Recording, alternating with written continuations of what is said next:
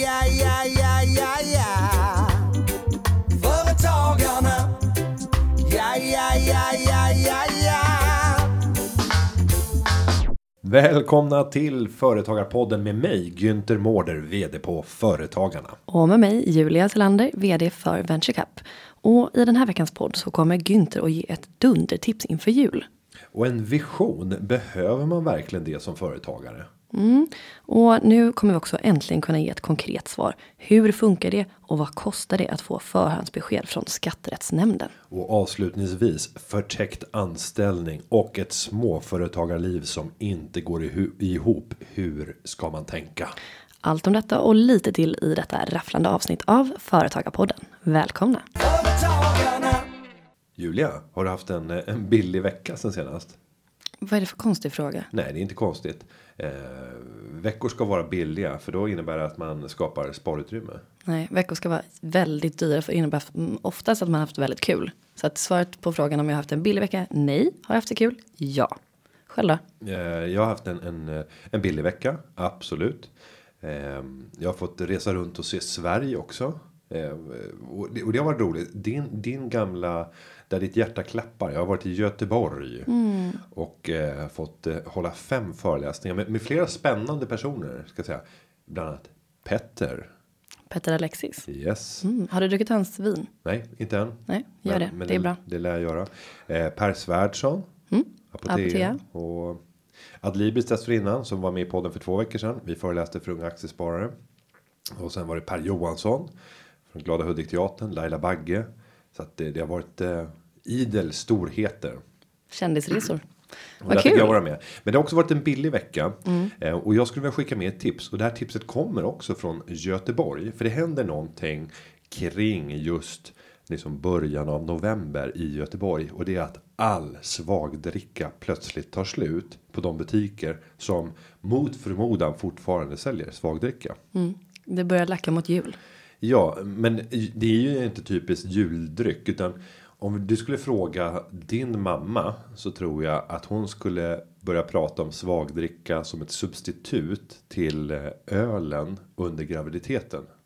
Mm, det jag, var, jag tror det var ganska vanligt under så här sjuttiotalet och början av åttiotalet att eh, gravida kvinnor drack svagdricka. Men sen försvann det där. Men nu kommer jag till spartipset. Jag har nämligen satt på en sats eh, om tjugofem liter. Uh-huh. Det är ingen dålig sats. Med dunderglögg. Och det är nämligen så här, i Göteborg så brukar G P alltid tipsa om att nu är det dags att sätta på dunderglöggen. Ja. Och jag fick smaka det här av en, jag ska inte säga Göteborg för han är från Allingsås. Ja, men det är viktigt, Erik. Det är absolut inte Göteborg, men nej, det är ju ändå han, västkust. Men han reser in till Göteborg varje dag för att göra sitt dagsverke. Men då fick jag smaka på hans dunderglögg och jag blev helt förälskad. Gud vad spännande. Den var stark och det är det viktiga. Ja, eh, och den var kraftfull. Och den var helt okej smakmässigt. Ja, det, jag skulle säga till och med mer, mer mm. än helt okej. Alltså den var god. Det var en god glögg och han hade gjort den själv. Och då tänkte du, vad kostar det här? Och om det är, svaret är, det är billigt. Ja, ja så, då kör så, du. Så är det bra. Så att nu, eh, kära vänner, fram med papper och penna. För nu tänkte jag föredra receptet för dunderglögg. Det behövs minst tre veckor, gärna sex veckor för jäsningsprocessen. Men det du behöver för att göra ungefär fyra liter tror jag att det blir.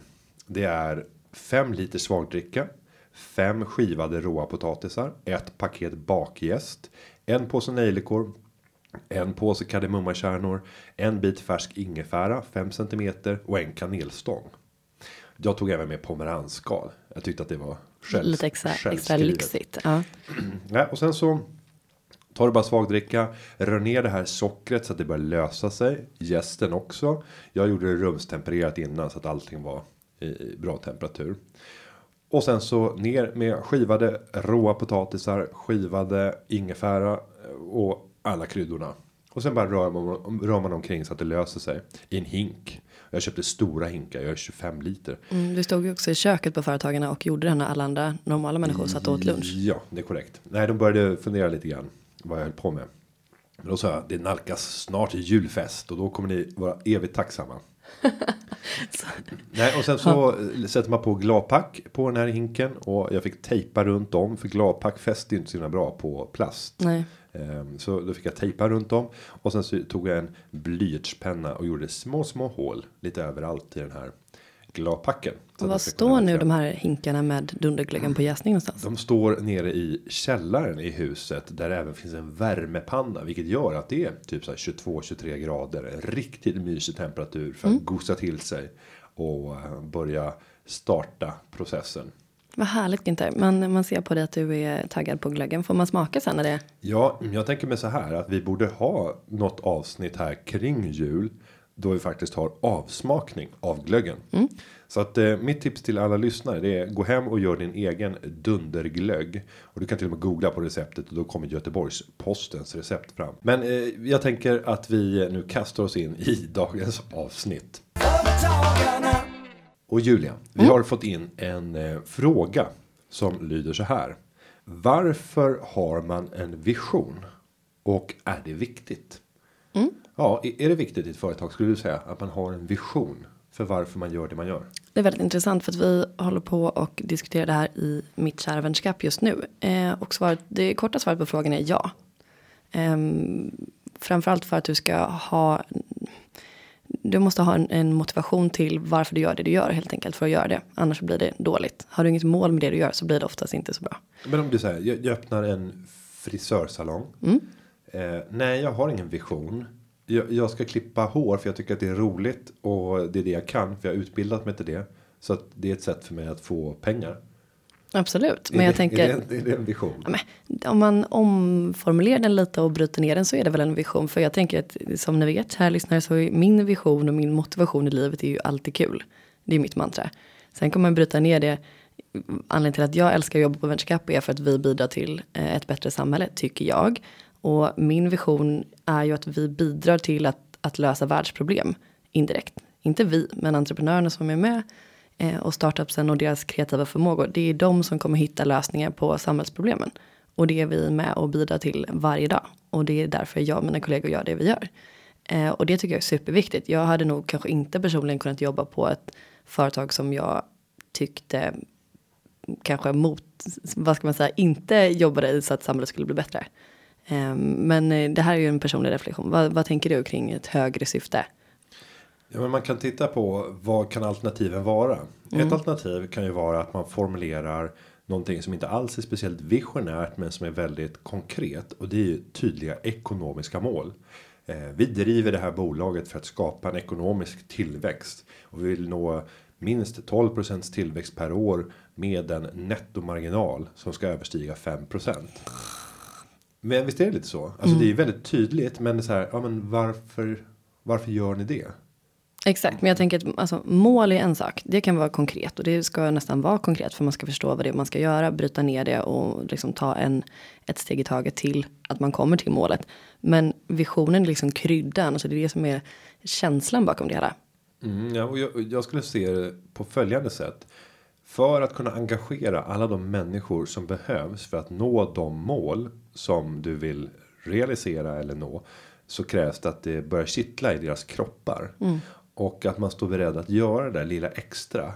För att man tänker att man tjänar någonting större. Det där är lättare för dig och mig som jobbar i liksom ideella organisationer, där det inte finns en ägare som man berikar. Utan alla pengarna går tillbaka till de som är medlemmar eller de som nyttjar mm. det man gör. Där är det lättare. Även om det inte alls är, är omöjligt eller svårt för de som äger ett bolag till hundra procent att göra det väldigt visionsdrivet. Och vilka grupper är det man vill påverka? Ja, de grupperna som kan påverka din business i väldigt hög utsträckning. Det första är kunderna. Mm. Det, det andra är dina anställda. Och det, i tredje hand skulle jag säga alla dina leverantörer och samarbetspartners. Det här är viktiga grupper, och därefter skulle man kunna räkna upp finansiärer, både i form av kreditgivare och, och de som äger aktiekapitalet. Men framförallt kunderna, anställda och leverantörer och samarbetspartners. Kan du få dem att känna att det vi är med om här, det är någonting större än att bara skapa de här tolv procent tillväxt per år och en nettomarginal på x procent. För där händer ingenting. Nej, och jag tänker också att exemplet som om man driver en frisörsalong eller vad man nu gör för någonting. Ja, men vadå? Om jag skulle driva en frisörsalong och vara grym på att klippa hår, vilket jag by the way är, hobbyfrisör. Um, så hade väl jag tänkt så här, okej, men vår vision är att vi ska göra alla personer i den här stan där jag bor så snygga i håret att de får sånt grymt självförtroende att de får ett bättre liv och därmed kan hjälpa till att skapa samhället till en bättre plats. Nej, men typ att man liksom hittar något sånt som kanske låter töntigt men som ändå är kul. Alltså, så det blir en drivkraft att göra det. Och det är ju ingen slump att vi människor älskar bra historier. Det är väl lite samma sak. Om eh, vi sitter på en anställningsintervju och det är någon som beter sig lite märkligt, då kommer jag ihåg den personen framför någon annan. Alltså man måste ha med sig berättelsen i det hela tiden. Och på samma sätt är det ju då med, med mål för ett företag. Konkreta siffror och mål kan man ha, men det blir inte den där lilla extra kryddan. Då behöver man kanske en liten tokfrans. Typ Petter Stordalen är ju ganska duktig på att skapa. Alltså hela den där strawberry-grejen. Är det ens sant? Men vem bryr sig? För att det är, det är slagkraftigt när man berättar om det. Mm. Och, och för lyssnarna som inte har hängt med där med Stordalen så är det ju berättelsen från när han var liten pojke och mm. sitt, eh, sin första företagsamma handling där han tvingades ut av sin far. Han tvingades väl ut mm. att sälja jordgubbar. Exakt. Och sen så blev han besviken inledningsvis för att han inte sålde sina bär för att de var mycket fulare och sämre kvalitet än de som stod bredvid honom. Och så sa hans far, sälj de du har. För det är de enda du kan sälja. Exakt. Ungefär så. Men det mantrat har han sedan byggt hela sitt imperium. Så utgå ifrån det du har och gör det bästa av situationen. Och mm. skapa magi. Eh, nej, och jag, jag gjorde ett stort arbete när jag kom in på Företagarna. För jag kände inte att det kittlade när jag fick höra vår vision. Vet du vad den var? Nej. Eh, vi sa att företagarna ska kämpa för att Sverige ska få Europas bästa näringsklimat. Eller företagarklimat.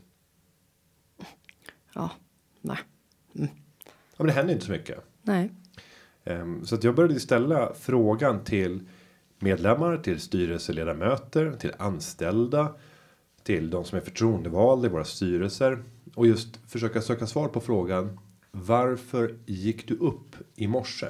Vad är den där drivkraften som finns hos dig? Och då var tack och lov inte det vanligaste svaret. För att jag inte dog under natten. Alltså det finns ju så himla charm i folk som är så himla negativa också. Det är kul. Nej, men det, det vanligaste där det är att folk började prata om sitt företag och sa så här. Att, men anledningen till att jag gick upp på morgonen och att jag driver mitt företag. Det är att jag får förverkliga mina egna idéer. Så, men varför är det viktigt? Nej, men jag passade inte in i vanliga strukturer. Jag ville bestämma själv. För jag har bestämda uppfattningar om hur saker och ting ska göras. Men mm. varför är det viktigt? Jo, för jag vill kunna visa och jag är övertygad om att jag kan leverera värden som är högre än vad många andra kan göra inom det område som jag verkar. Ja, men varför är det viktigt? Så kan du bara fortsätta provocera och provocera. Mm. Och ganska snart så börjar man komma upp till en mer så här existentiell och filosofisk nivå. Där man ställer frågan varför, varför, varför. Och till slut så landade många i så här. Men jag vill vara stolt över det jag gör. Mm. Men, men för vem? Varför är det viktigt? Ska du vara stolt för dig själv? Och då börjar många komma in på. Nej, men nästa generation. Jag vill kunna se mina eventuella barn och barnbarn. Eller nästa generation i ögonen. Och, och säga att jag gjorde vad jag kunde under den tiden. Som jag fick den här jorden till låns. Så därför så började jag formulera tillsammans med alla medlemmar och styrelsen och anställda en ny vision för företagen som utgår ifrån den här högre idén om varför driver många människor företag. Jo, det handlar om att man vill överräcka ett samhälle, en jord och ett land som är i bättre skick till nästa generation än det man själv en gång ärvde av tidigare generationer. Och då börjar det hända någonting. När man börjar prata om det på det sättet. Och sen kan man fylla den här historien med att titta tillbaka historiskt och se hur Sverige i mitten på artonhundratalet fram till faktiskt nittonhundratjugo var ett land som man flydde ifrån. Mm. Uppåt en fjärdedel av Sveriges befolkning lämnade det här landet. Tänk dig, nästan var fjärde människa. Åker vi ner till Småland och till Halland, varannan svensk flydde det här landet.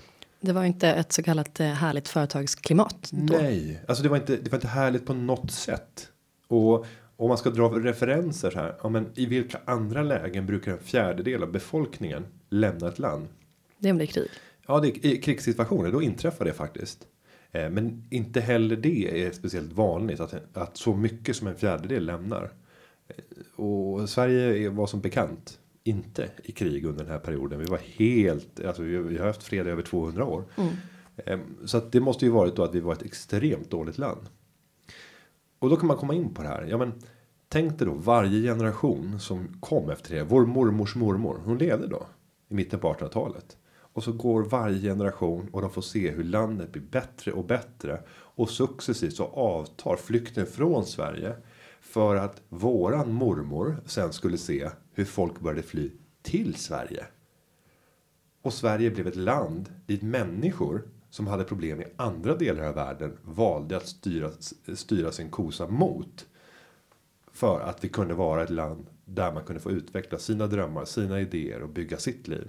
Utifrån de förväntningar och de stora visioner man själv hade för vad man ville göra. Det är faktiskt väldigt fint. Det är en häftig resa. Mm. Så att i sex generationer så har varje ny generation kunnat överräcka ett samhälle, ett land och en jord till nästa generation som har varit väsentligt bättre skick än vad tidigare generationer, eller vad de har fått från tidigare generationer. Och nu vill inte jag att vi ska vara den första generationen som failar, som fuckar upp. Nej, det är vi på god väg att göra. Skämtsida, men du, brandtal, jag gillar det. Mm. Jag känner mig pepp. Alltså, anledningen till att jag sa att det är viktigt för Venture Cup just nu är för att vi har ju gjort extremt mycket om organiseringar internt för att vi ska kunna bidra ännu bättre till framtidens entreprenörer och att de löser världsproblemen. Så vi effektiviserar och vi slår ihop organisationer och allt vad vi gör. Och då är det ju liksom, alltså, utmaningen att försöka få med sig alla på båten är att formulera ett syfte som gäller för alla. Så vi sitter med det här just nu. Jag kan återkomma till det med vad vi kokar ner det till. Kan vi inte göra en uppmaning? Eh, för dig som är företagare och lyssnar på podden. Gå ut och dela din vision och skriv. Ja, men det kanske är under hashtag företagarpodden givetvis. Men lägg upp en bild eller liknande ungefär som man brukar göra ibland med så här carpe diem. Den har en text. Men att göra det lite mer seriöst genom att skriva.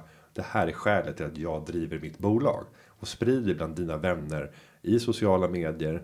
Och jag tror aldrig att det kan vara någon nackdel. Du kan bara vinna poänger genom att förklara varför du gör det du gör. Absolut. Bra, bra tips. Och hur gör man nu det då? Jo, man använder ju eh, hashtag företagarpodden som du säger. Och så vill vi gärna uppmuntra och, och gärna få in lite bra tips och roliga anekdoter på hur ni gör för att motivera er personal och just hur ni tänker kring vision.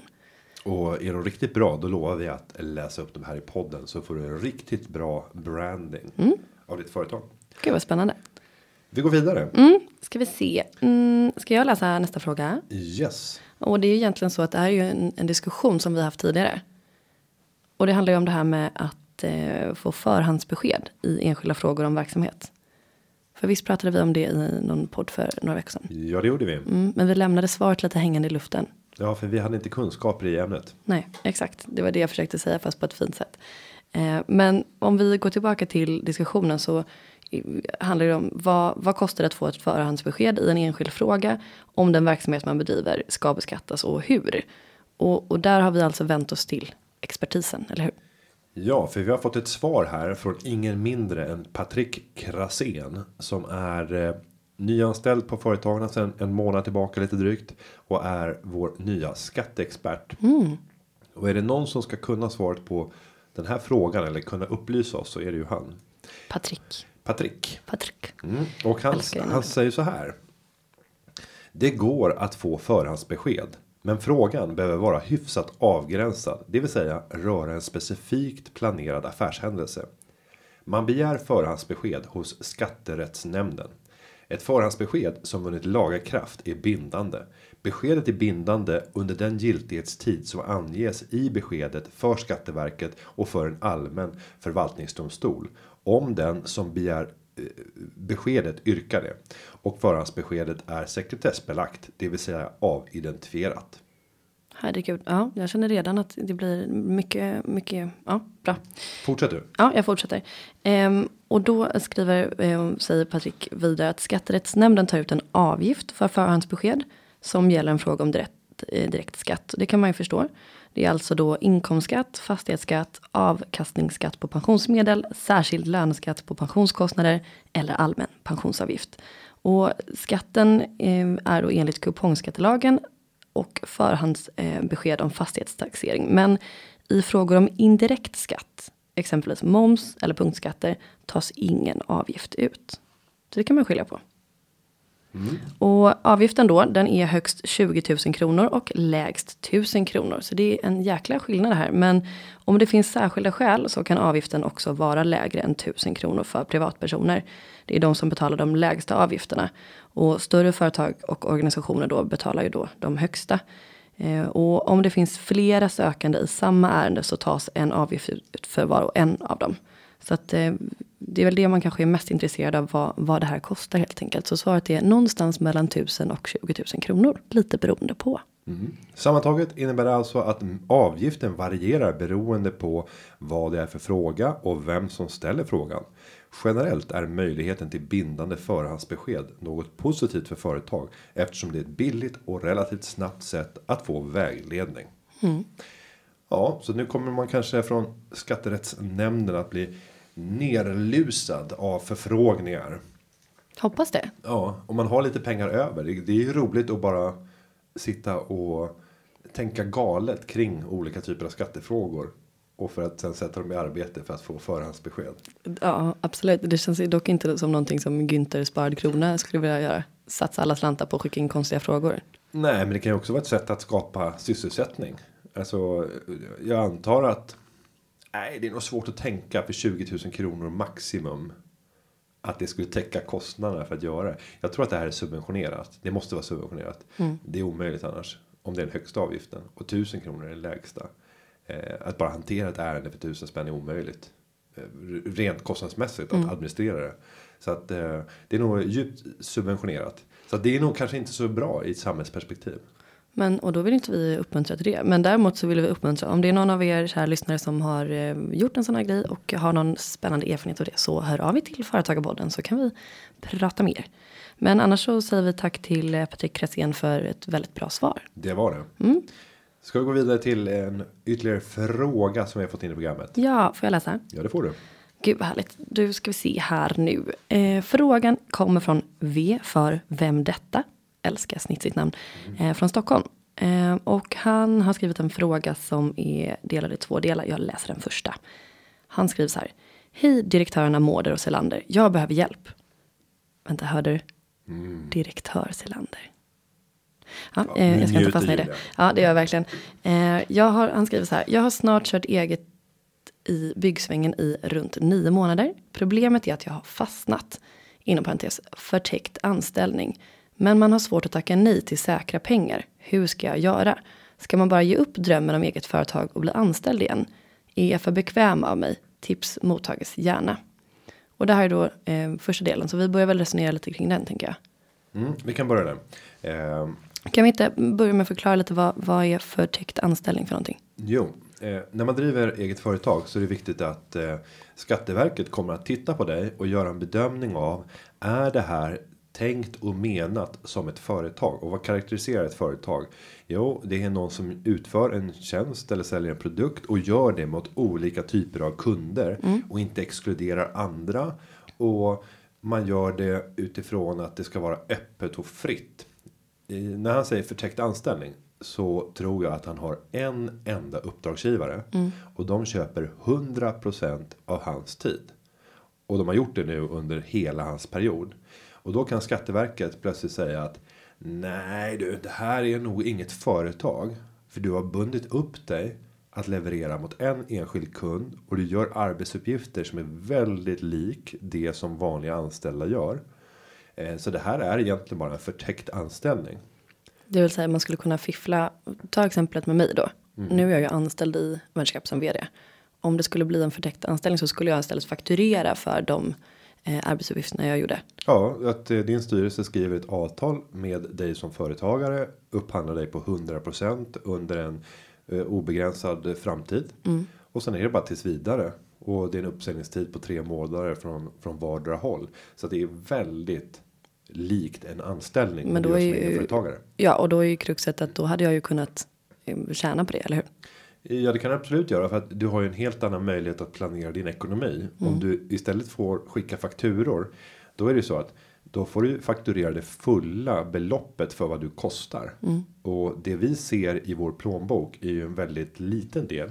Det är oftast minoriteten av vad det faktiskt kostar mm. av att ha oss anställda.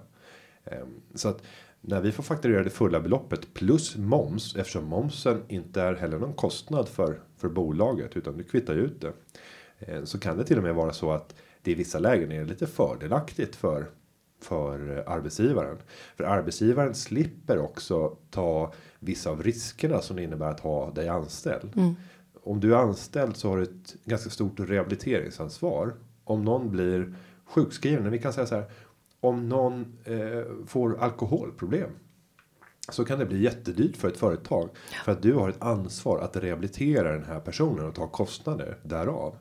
Men om du är egenföretagare och Venture Cup hyr dig som vd, nej, de har inget ansvar överhuvudtaget. Nej. De har inget sjuklöneansvar, alltså ingenting, mm. utan kan när som helst klippa banden. Så att även för en arbetsgivare så hade det varit flera gånger mer intressant i ett ekonomiskt och så att säga, ansvarsperspektiv att hyra sin arbetskraft istället för att anställa den.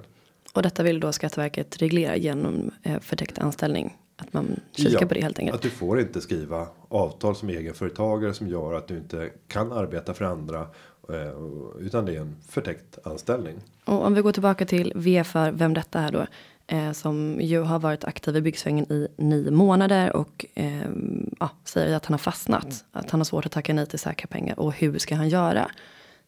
Spontant så känns det som att går det att skaffa fler kunder så vore det kanske något som Skatteverket hade kunnat se postet på. Ja, och det tror jag kanske inte att det gör för honom i det här läget. Nej. Utan är du byggföretagare och du säljer dina händer och ditt eh, kunnande som kan gestaltas i form av rörelsemönster med dina händer som skapar värden. Oj, det var en fin beskrivning. Ja, ja men det är ju vad det handlar om. Rörelse, ja. ja men det, du rör dina händer på ett sådant sätt att du med hjälp av olika typer av material kan tillföra värden. Mina händer skapar värden i världen. Ja, men vi fortsätter. Nej, och, och förmodligen så behöver han pengar för sin försörjning. Och vi, ko- vi kommer komma in på det senare i hans fråga. För då, då kommer vi förstå att det här är en stressad man med många järn i elden. Och ganska mycket att göra även i det privata livet. Mm. För att få familjen att, att hålla ihop. Mm. Och då kommer det krävas att du jobbar så mycket det bara går. Mm. Eh, och får man då ett uppdrag. Där det står att ja, men här kan du få ett tvåårigt uppdrag. Där du har en arbetsplats att gå till. Du får fakturera per timme. Väldigt tilltalande. I ett uppstartsskede. Så vad, vad är ett konkret tips till, till V F M detta i detta fallet då? Ett ganska enkelt tips. Det är att hitta ytterligare en person som har exakt samma situation. Mm. Det är kanske lättare sagt än gjort. Men han, eh, han kanske har en person. Och nu vet vi inte om det är en han. Jag bara tar det för givet. Eh... Bara för att man hör att det är byggbranschen. Har, han, har personen någon gång sagt att det är en han? Jag tror inte det. Eh, hen. Bra, inte. Eh, nej, men det hen kan göra i det läget är att hitta den här personen som har precis samma situation. Som kanske hittills inte har startat ett företag. Låt oss säga att det finns en på arbetsplatsen, på byggarbetsplatsen, som skulle kunna tänka sig att göra samma sak. Om man då har två stycken som driver ett företag, ja, då har du plötsligt två uppdragsgivare. Då motsäger det att man ska hitta dem på exakt samma arbetsplats. Utan hitta dem på verkligen. En annan arbetsplats med en annan uppdragsgivare. Ja. Men, men poängen är i alla fall att helt plötsligt så ska ni ha två uppdragsgivare som ger femtio procent av intäkterna. Och där ni ska kunna visa att det är inte personen som företaget köper. Det är inte Julia Zylander som vd, utan man köper av Julia Zylander och company tjänsten vd för Venture Cup. Mm. Och det finns jättemånga personer inom Julia Zylander A B som skulle kunna utföra den här tjänsten. Då ökar sannolikheten att Skatteverket ska göra en annan bedömning. Mm. Sen finns det andra sådana här små saker som man kan göra om man inte hittar någon som man vill driva bolaget tillsammans med. Och det första är ju att vara väldigt aktiv med att marknadsföra sig mot potentiella nya kunder. Och då är det viktigt att du visar upp på vilket sätt du har gjort det här. Mm. Det skulle till exempel vara att skicka massa mejl där man presenterar sig själv, sitt företag, sina tjänster och sina priser till potentiella uppdragsgivare. Och då kan man visa upp det här sen när man skulle få förfrågningar från Skatteverket kring vad man håller på med. Ja, då kan man säga att jag gör allt jag kan för att hitta nya uppdragsgivare. Men just nu är det tufft. Mm. Det kan jag inte frånta mig. Eh, sen så är det ju en annan sak. Det är att, att se till att organisera sitt eh, företag så att det finns en lokal där du bedriver din verksamhet som är separerad från det företag. Vars, om vi tänker att du är en tjänsteföretagare mm. och säljer din konsulttid, du kanske är I T-utvecklare, se till att även ha ett litet skyffe, eh, om, så, om så bara ett skyffe, men att det finns ett eget kontor, så att det inte är så att du lever i en annan i ett annat företagsstruktur som är den enda uppdragsgivare, så det är där du har allt. För då visar du någonstans, om, om du har ett eget litet skyffe, att det finns en egen lokal att bedriva verksamheten ifrån. Eh, och, och se även till att du har färdiga mallar och avtal för att kunna snabbt svara på offertförfrågningar. Så att du visar att du har goda intentioner att ta fler uppdragsgivare. Mm. Så att ju mer saker du kan göra beroende på vilken bransch du verkar i, för att visa upp att du, du har ett intresse att få väsentligt mycket fler kunder, eh, desto bättre. Men så eh, ett bra svar, ett långt svar på en kort fråga är, nej men det är klart att du inte ska ge upp. Alltså det känns som att den här personen, att hen eh, gillar det den gör. Så att, eh, tänk ett extra varv och se om det finns något du, du kan göra istället för att bli anställd, vilket verkar vara något som du inte vill. Men om vi går till del två i frågan. Ja. Så eh, skriver personen vidare så här. Har väldigt många olika företagsidéer och skulle mycket hellre testa någon av dem än att driva den verksamhet som jag driver nu. Ja, intressant. Då kanske han viskar något annat. Eh, och sen skriver hen, fan vad svårt det är att säga hen. Eh, tanken var att det jag gör nu skulle ge mig lite pengar över som jag sen kunde investera i dessa idéer. Verkar vara en visionär där, det gillar jag. Men med fyra barn är det svårt att få, svårt att få ihop fyrtio debiterbara timmar per vecka. Det är alltid någon läkartid eller utvecklingssamtal, tandläkare, någon är sjuk, någon ska hämtas och lämnas och sen måste jag vidare till doktorn, tandläkaren, råkar sträcka ryggen och kan inte jobba på två dagar och så vidare. Fy fan. Ja, men fyra barn, det, det låter tufft. Kul, ja, men ja, tufft. Vad roligt. Ja, såklart. Och vips försvinner de där sista timmarna som är ren vinst. Precis som för konsultbolagen och påsken hamnar på fel kvartal. Fast för mig året om då, punkt, punkt, punkt. Man vill ju helst vara en relativt närvarande pappa till sina barn. Men hur gör man? Jag känner att jag snart ger upp och ställer mig med tomma hamsterhjul. Och som sagt, superkul med en härlig familj. Och det är klart att du ska vara en närvarande pappa. Men man måste ju kunna, man måste ju kunna driva företag också, eller? Mm. Ja, men det, det här är nog en ganska eh, tuff period, tror jag många företagare upplever. Mm. Just när man har barn, vilket verkar vara i, i småbarnsålder eller tidig skolålder, så är det ju enormt mycket bestyr. Det är ju ett mindre företag att man arrangerar fyra stycken barn. Verkligen. Jag har ju tre stycken själv, men ska säga att eh, jag har en företagsledare som tar ett mycket stort ansvar eh, för att få ihop det, för att jag ska kunna klara en sån här roll som innebär mycket resande och, och så vidare. Och det där gäller för en företagare också. Och där är stressen ännu högre. För mm. att du har den här behovet av att hela tiden dra in din egen inkomst. Det kommer inte komma eh, några inkomster automatiskt den tjugofemte. Så att, eh, ja.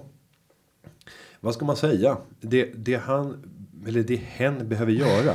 Det är att ta sig över den här tröskeln.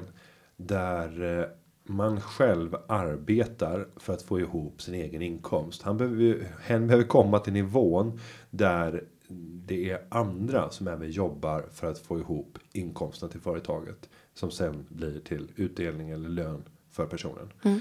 Så att ja, jag skulle försöka leta efter alla möjligheter att kunna expandera verksamheten och ta den risken det skulle innebära. Men då måste man förmodligen ta samtalet hemma med sin partner och se, står vi beredda att göra den här satsningen? Om vi lyckas så kommer vi förmodligen vara i en mycket bättre situation än vad vi var tidigare. Eh, misslyckas vi, ja då, då är det inte kört. Men vi kommer vara en lite sämre situation. Vi kommer att ha förlorat ett halvår eller ett år av tid som vi skulle kunna tillbringa tillsammans med familjen och byggt större värden. Och det, det är en tid vi aldrig får tillbaka. Mm. Ja, men, men så är det ju. Ja, såklart. Um, men det tror jag är ett bra tips att, att försöka um, konkretisera okay, men en, en begränsad period. Och så sätta upp mål. Okay, men vad, och när vet vi om vi lyckats och inte? Vad gör vi då? Som du säger. Och om vi skulle gå tillbaka till frågan högre syfte, varför gör vi det vi gör? Mm.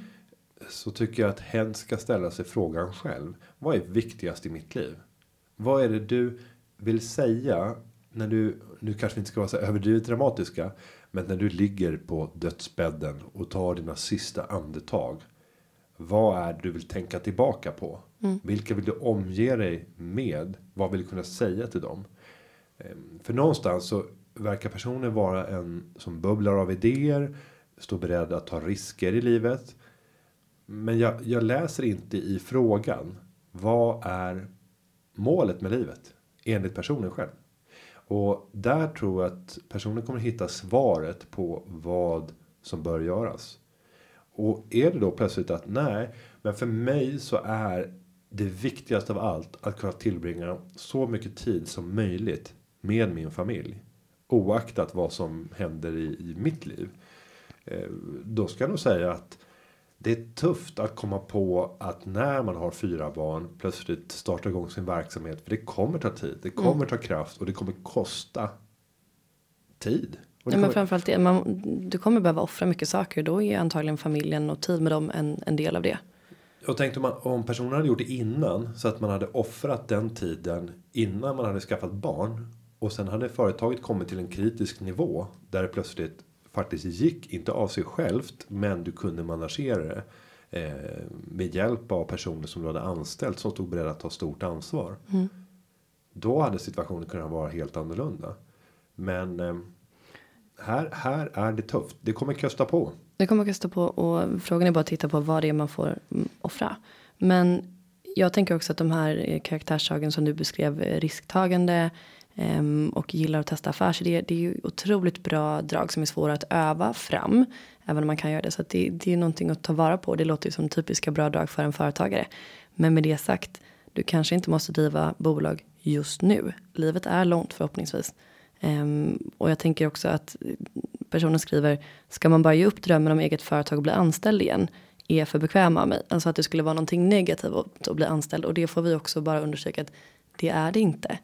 Det kanske är det för dig just nu, men det är liksom inget misslyckande. Livet förändras, saker och ting förändras. Och har du fyra barn så är det som du säger, inte för att jag har erfarenhet, men jag kan tänka mig att det verkligen är ett, ett eget företag i sig. Så var lite snäll mot dig själv. Du måste kunna orka också. Sen skulle jag vilja addera ytterligare en aspekt. Och det är att i frågan så tycker jag att det genomsyras att personen är lite orolig över sin ekonomiska situation. Mm. Verkar inte ha de ekonomiska medlen för att våga satsa på det personen egentligen vill. Utan man ger sig in i byggbranschen för att, ja, där visste jag att det fanns säkra pengar. Så mm. där började mitt företag. Jag har egentligen fyrtio andra affärsidéer, men jag behövde pengar för att finansiera dem. Så jag skulle säga att den viktigaste insatsen och åtgärden som kan vidtas idag, det är att se över hela privatekonomin och göra liksom ett sparprogram. Och så här, kan vi sänka våra, vår familjs levnadsomkostnader med tjugo procent?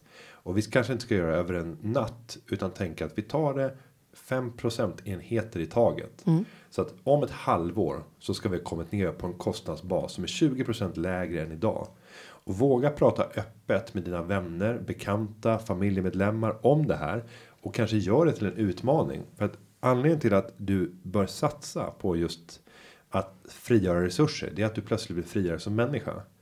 Skulle personen inse att istället för att vi behöver trettiofem tusen kronor på bordet, så räcker det med att vi kanske får eh, tjugosju tusen kronor på bordet. Helt plötsligt så blir du mycket friare. Du behöver inte vara orolig för den där tiden. Eh, att du tappar en debiterbar timme. Utan det räcker med mindre. Och skulle du ha en bra period där du kan jobba hundratio procent plötsligt, och du får högre intäkter än vad du bränner, ja, då börjar du bygga den där bufferten. Och ju större bufferten blir, desto säkrare kommer du bli på att våga välja den affärsidé som kommer att uppfylla dig mest. Och uppfyller den dig, så kommer du fyllas av den energi och glädje som behövs för att leverera briljans i resultaten. För det känns inte som att det här på bygget är det som personen drivs av. Nej. Och då kommer inte resultaten att finnas där. Och sen är det svårt. Nu, nu skriver personen bara byggsvängen. Och då är det svårt att veta vad innebär byggsvängen. För även en arkitekt är ju i byggsvängen. Mm. Och då kan man jobba hemifrån. Och sitta och göra en hel del uppdrag. Till exempel när barnen har gått och lagt sig så kanske det finns tre timmar. Där man kan sitta och jobba. Och skaffa debiterbara timmar. Men ändå kunna vara hemma mellan klockan tre och klockan åtta. Och få jättemycket tid tillsammans. Så att eh, titta på dina företagsidéer och tänk, kan du omsätta de kunskaper som du idag tjänar pengar på och som du säljer på ett arbete som du i högre utsträckning kan utföra från hemmet och få debiterbara timmar? Kan man då även tänka sig att jobba två, tre timmar på helgen? Återigen, det kanske är så att men under en period i vårt liv så står jag beredd att göra avkall på eh, kvällen på lördag och söndag för att förverkliga någonting ännu större. Om du skulle avsäga dig två, tre timmar på lördag kväll och på söndag kväll när barnen ändå har gått och lagt sig. Sen måste man väl underhålla liksom, relationen kanske med sin partner. Kanske det. Om man har någon. Men det är ju så att då har du nästan tillfört i, i bästa fall nästan en hel arbetsdag om du är effektiv. Mm. Varje vecka. Men då behöver man sitt högre syfte, Günther. Ja, då måste du känna varför gör jag det här? Mm. Jo, för att jag vill kunna se mina barn i ögonen och säga att jag kämpade. Jag gjorde vad jag kunde för att skapa det samhälle, den jord och det land som är i bättre skick än det jag en gång ärvde av mina föräldrar.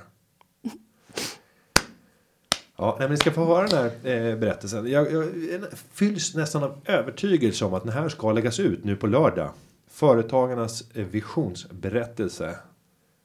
Ratta in Företagarpodden på lördag. Jag, jag kanske kommer få mothugg. Kommer det inte upp någonting, då vet jag att det har varit en riktig diskussion där internt. Man, nej, det där är inget bra, det där är inget bra. Och jag återkommer med hur, hur min motsvarighet till Venture Cup blir med vår vision. Mycket, mycket spännande. Men eh, visst är det så också att man, du har ju fördjupat lite grann det här med högre syfte.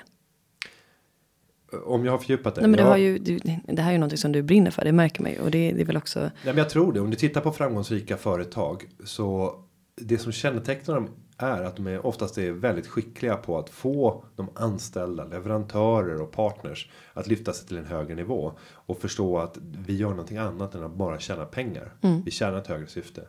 Och jag har faktiskt gjort ett, jag har ju en vlogg mm. eh, på småföretagarbloggen punkt se så kan man hitta min videoblogg. Eh, och där har jag gjort ett kort inlägg om det här. Där jag gör en mikroföreläsning om vad jag observerat hos framgångsrika företag när jag varit ute och rest i, i landet.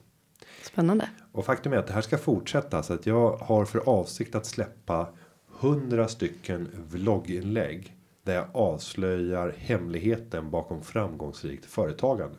Och då ska jag inte vara mallig och säga att jag vet, men det jag får i min roll som vd på Företagarna det är att resa runt i Sverige för att träffa alla de här framgångsrika företagarna. Och då sitter jag alltid och antecknar. Mm. Vad är det som särskiljer de här företagarna från andra i den bransch de verkar? Varför har de här lyckats? Och så delar jag med mig av de tipsen. Så det är egentligen bara att jag, jag säger de observationer som jag gör. Det är bara ett kärl för kunskap som för kunskapen vidare. Ja, ett språkrör mm. Mm. för, framgångs, för framgångsreceptet. Ja, superhärligt. Men okej, men gå in och kika på, på det vlogginlägget, absolut. Ja. Men hörru, jag känner mig väldigt nöjd med... Hörru! Hör, ja, men, vad, hörru! Man säger hörru. Vad otrevligt. Nej, men så får man hörru. Inte... Hörru. Nej, men det är ju lite mer så här kärleksfullt tilltal. Jaha. Hörru. Ja. Eh, det, det där hade vi faktiskt en diskussion om. Du vet så här, begrepp som man använder dialektalt. Eller så här, ja men... Åh, mina skitungar... Ja, men, eh, vilken dialekt är det på, tänker du? Nej, men, nej, men du förstår. Det är så här, nej, men man kan säga skitungar och man menar egentligen inte att det är skitungar.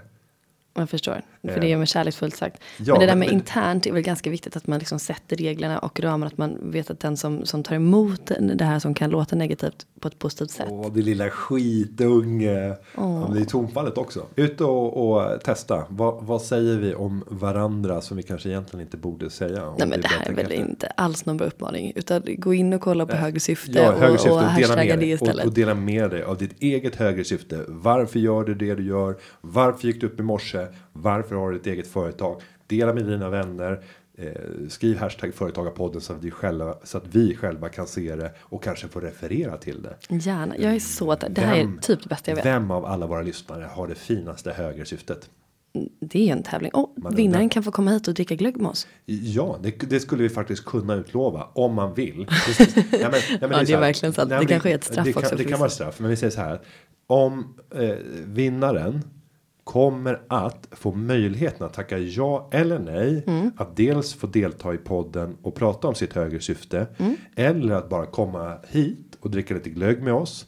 Eh, och om man vill få sitta med vid en inspelning. Även om man inte vill vara med själv i, i programmet. Men om man skulle vilja. Och få vara med och liksom ta oskulden av min brygd. Eh, bra formulerat som alltid. Absolut. Och då kan man också Första kanske taska. se hur jag ställer in min mic. För det har jag hört är väldigt intressant ja, det är det. att veta. Mm. Det är det. Eh, men kära lyssnare, tack för bra frågor som vanligt. Det är en fröjd för att komma hit på morgnarna och, eh, och försöka diskutera och resonera kring era frågor. Eh, och fortsätt gärna skicka in era frågor på hashtag företagarpodden eller på formuläret på företagarpodden punkt se. Yes, där satt den. Efter typ fyrtio veckor så vet jag vad företagarpodden punkt se är. Det gjorde den. Och ja. Podden har förberetts av Karin Nygård. Och den som har gjort klippningen den här veckan, det är Linda Aunan Edvall. Med det, tack för veckan. Vi hörs igen. Det gör vi. Ha det så bra. Bye, bye. Bye, bye.